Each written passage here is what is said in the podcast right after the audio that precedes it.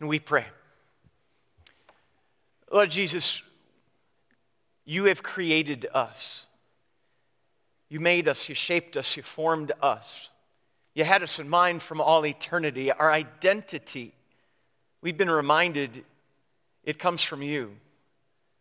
Not the things of this world, not uh, our past that so often pickpockets us. It's uh, not the hypocrisy that so often hacks us by just simply going through the motions and appearing uh, to uh, be righteous people when inside we are empty. Lord, we long for that relationship to continue to grow.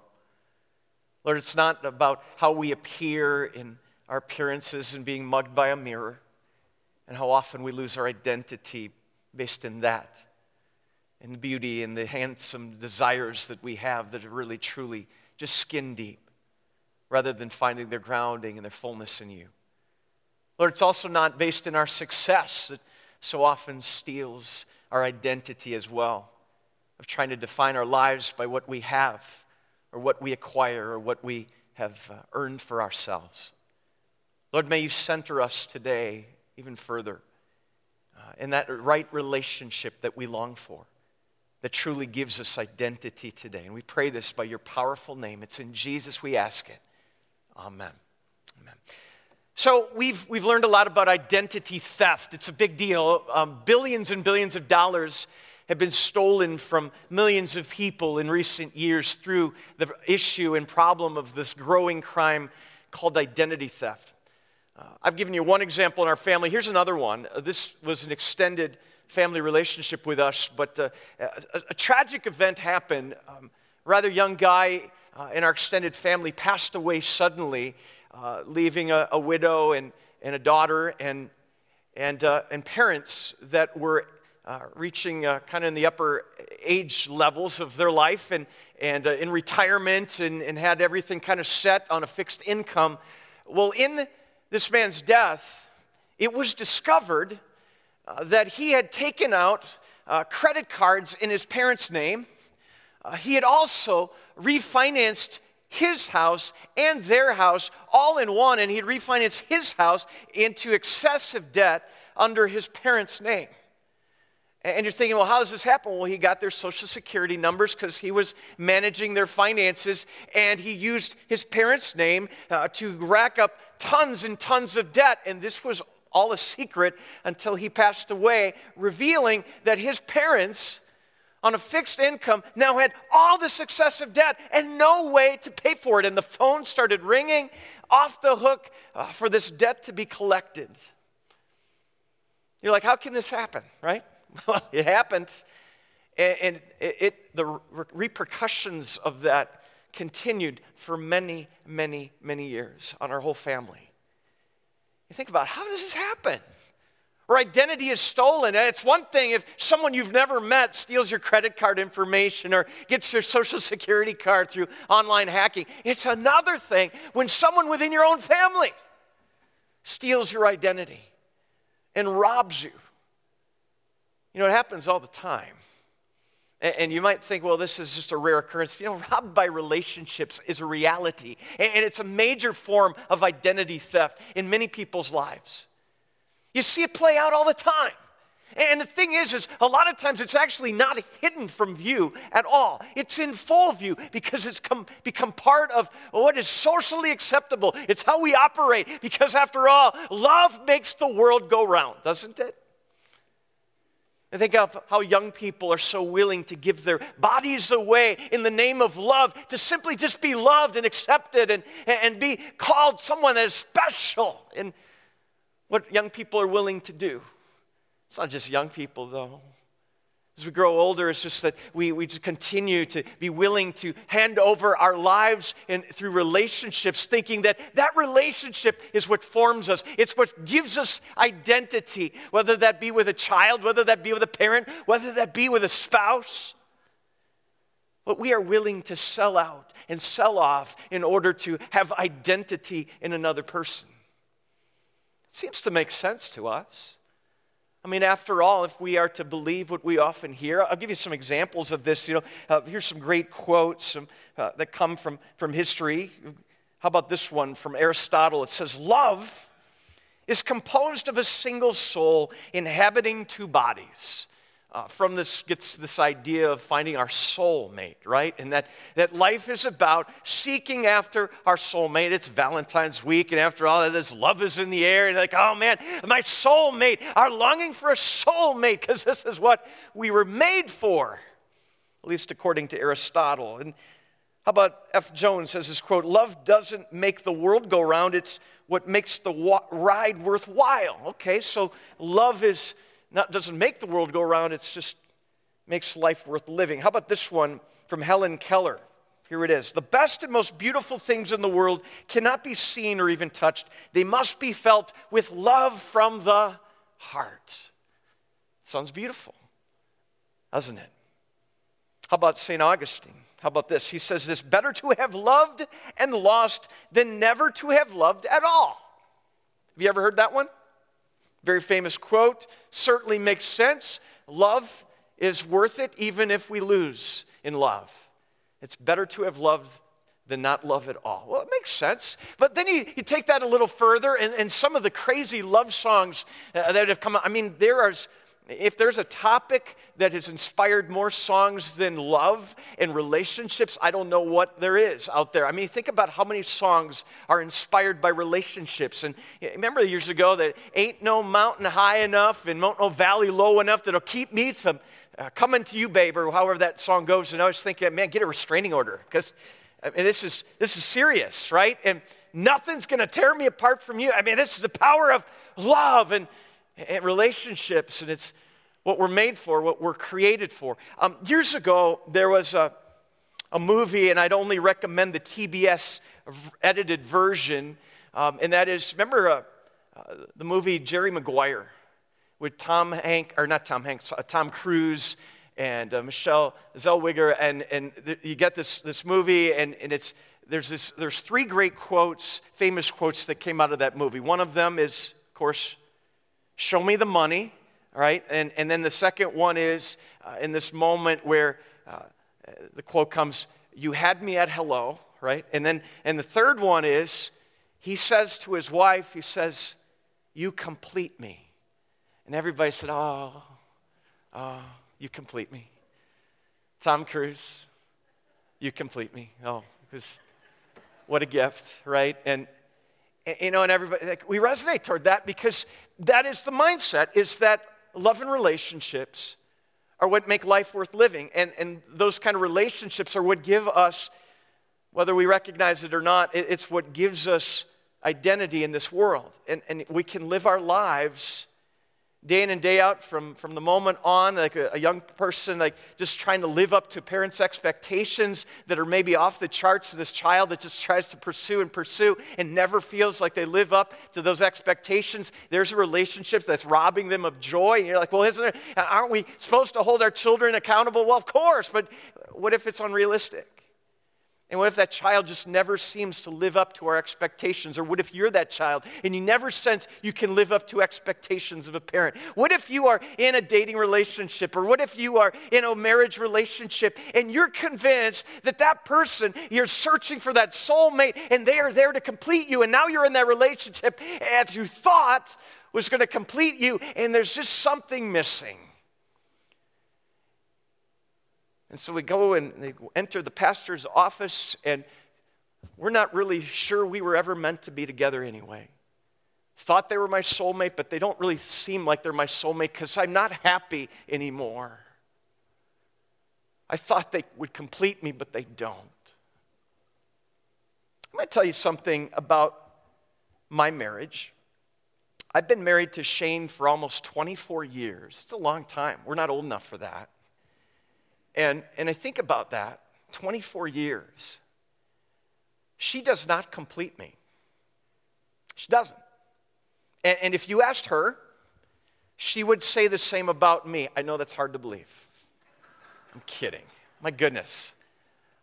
How impossible to be married to me. And, and, you know, and the reality is, She doesn't complete me. I don't complete her. And here's what I mean by that she's an incredible friend. She's an incredible wife. She's an incredible mother to our children. She is a gift. And I'm convinced this one of the greatest gifts God has ever given me in this world outside of my faith in relationship with Jesus.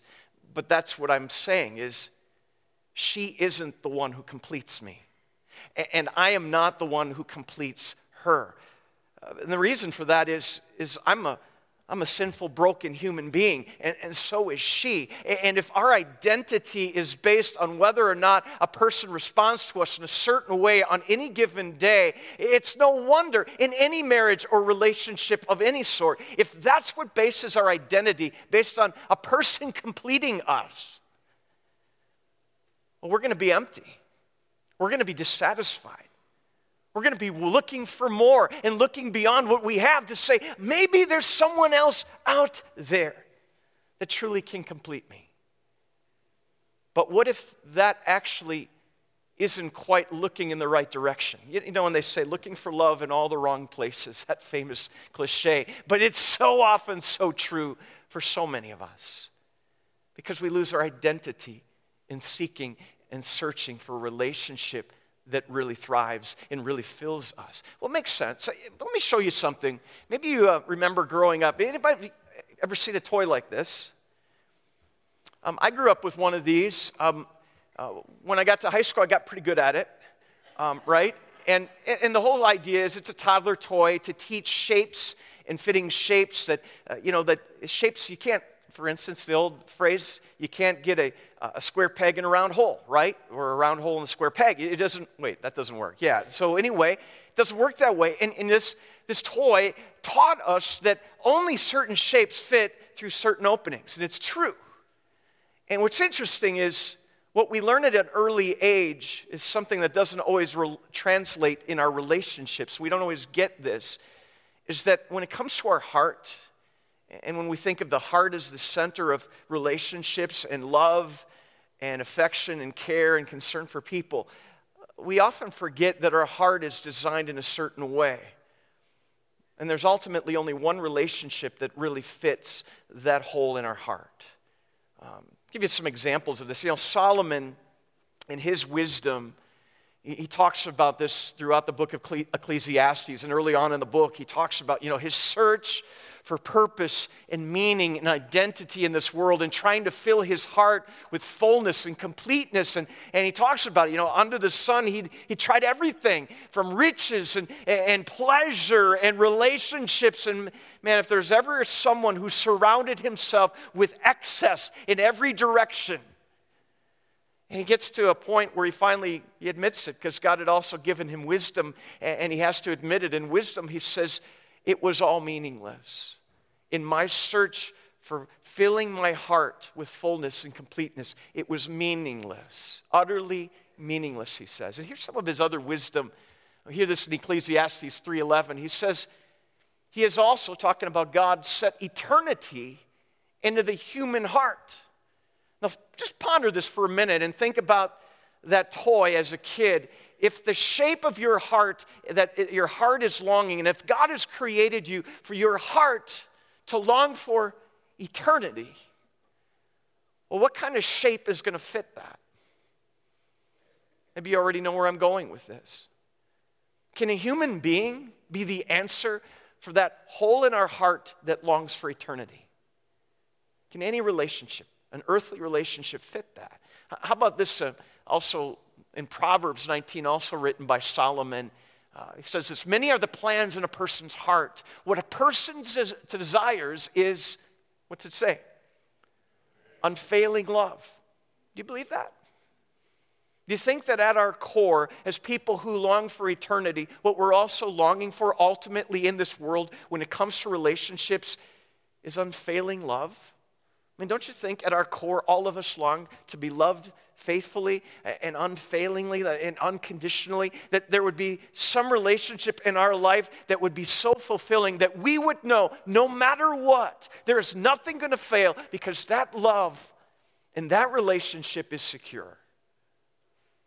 I think there's another quote up here too from Proverbs 4 23. It makes sense then that God, through Solomon, would remind us if, if our heart is wired for eternity and a longing for an unfailing love, well, then he would tell us, above all else, guard your heart, right? For everything you do flows from it. And often what happens is we let our guard down. And I don't mean this that we, we don't love and, and we don't give relationship with other people. It's certainly not what I'm saying. You might say, well, Pastor, it's really cynical when it comes to relationships. It's not what I'm saying. But I'm saying, what is that relationship that defines all other relationships?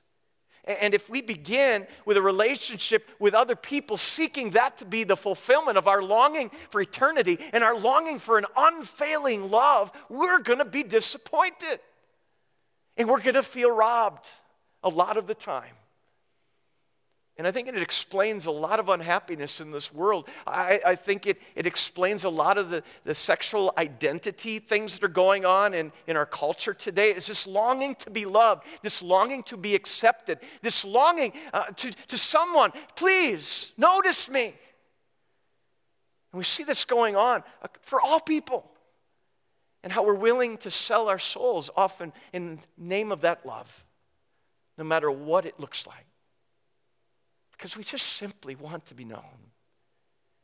But ultimately, could it be that human relationships are always going to fall short? I love what it says in what we read in our first reading today. Did you catch that? Take a look at it. There's so many times we just pass it over because we've heard it so many times. And yet, God defines love here in 1 Corinthians 13 these inspired words of Scripture uh, aren't a, a, a, verse, you know, or verses that are meant to just simply be read at a wedding. In fact, what's kind of intriguing about this definition of love that God gives us is the word for love, maybe you've heard this before, is, is not human love, it's actually godly love. And notice how God describes himself in his love. Love is patient, love is kind, it does not envy, it does not boast, it is not proud. It does not dishonor others, it is not self seeking, it is not easily angered, it keeps no record of wrongs. That's worth reading again, isn't it? It keeps no record of wrongs. True love. Love does not delight in evil, but rejoices with the truth. It always protects, always trusts, always hopes, always perseveres. Love never fails. It's interesting how different that is from.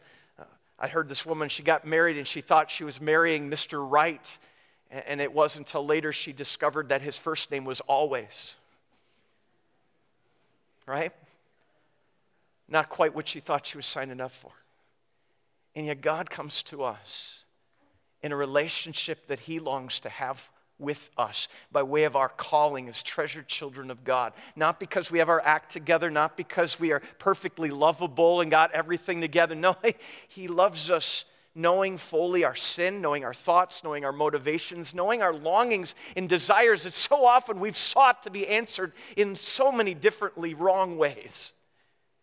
And a God who loves us in spite of all that fully and completely. And how is that love manifested? It's found in Jesus the one who is the ultimate definition of love. When he says, Love one another as I have loved you, greater love is no one than this, than he laid down his life for his friends.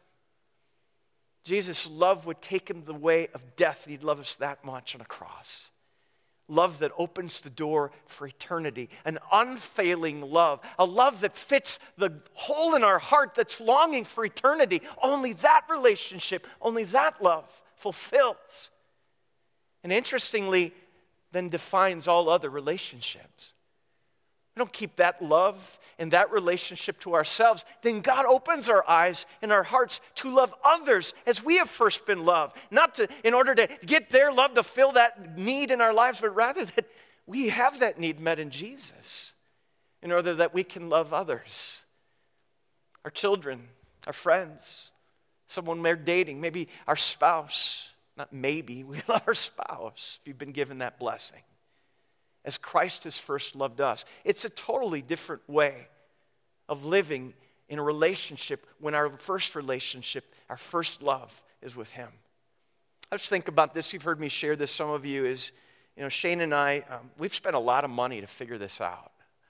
And, and we are big uh, counseling junkies. I'll tell you that. I, I think it's a great thing counseling is not for weakness or, or for those who say, well, we've given up all other avenues. No, it's part of why when we counsel couples in our, in our church here to get married, we insist they first go and have several sessions with a professional counselor. The whole mindset is to get you understanding when, when things are broken uh, and they need fixing, it's rare we can fix them ourselves when it's as complicated as a relationship but rather to seek professional help. And we have many times. And, and we're hard headed, uh, difficult people, and it's amazing how God has worked through counseling to help us. But one of the things we have learned through biblical counseling and seeking Christian counselors is uh, I learned early on that uh, I have uh, had a tendency and continue this, you know, that to be insecure in our relationship, thinking that Shane needs to complete me because that's been my mindset. Marriage would be the answer to completing me and, and bringing happiness and security. And, and what, an, what an unrealistic expectation on a person. And, and it took a long time for me to realize that. Uh, and, and the idea, and this visual for me is here we got two people, if you can see this, and, and I would start in insecurity bending towards Shane.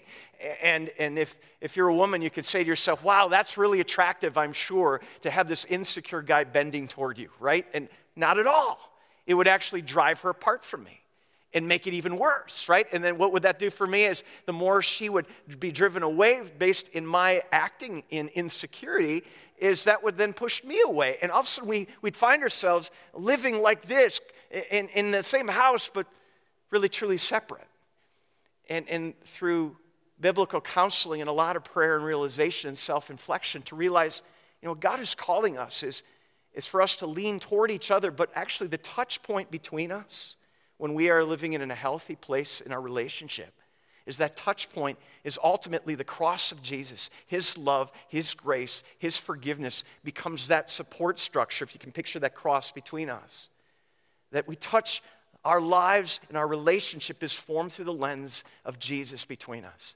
That we can never forgive more than He's already forgiven each of us. That we can never love and encourage more than He's already loved and encouraged us. That we live selflessly in love, not because we're seeking it, a response from our spouse, but rather because we've already received that response we long for in our relationship with Jesus.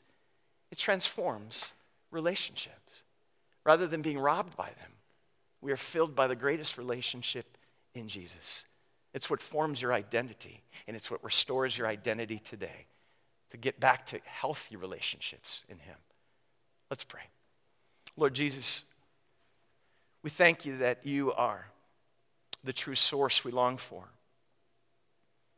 And the messages in this world and, and just the confusion so often of seeking relationships that are the fullness of what we long for in so many other places, it's no wonder we often are empty. It's so often uh, dissatisfied. And yet, you are a God who comes near to us. And our ultimate longing, that hole in our heart, that shape that we long to be filled by, is eternity. It's in the unfailing love of a Savior who has come near to us to be the fullness of what we long for. Lord, bless us in that relationship. Give us uh, more and more of a hunger for your word and time in worship and your sacrament to be filled and to be renewed. That the relationships that we find ourselves in would be also renewed as we find our fullness in you and in so being able to then love as you first loved us. We pray this today in that new identity in Christ that is ours. In Jesus' name, amen. Amen.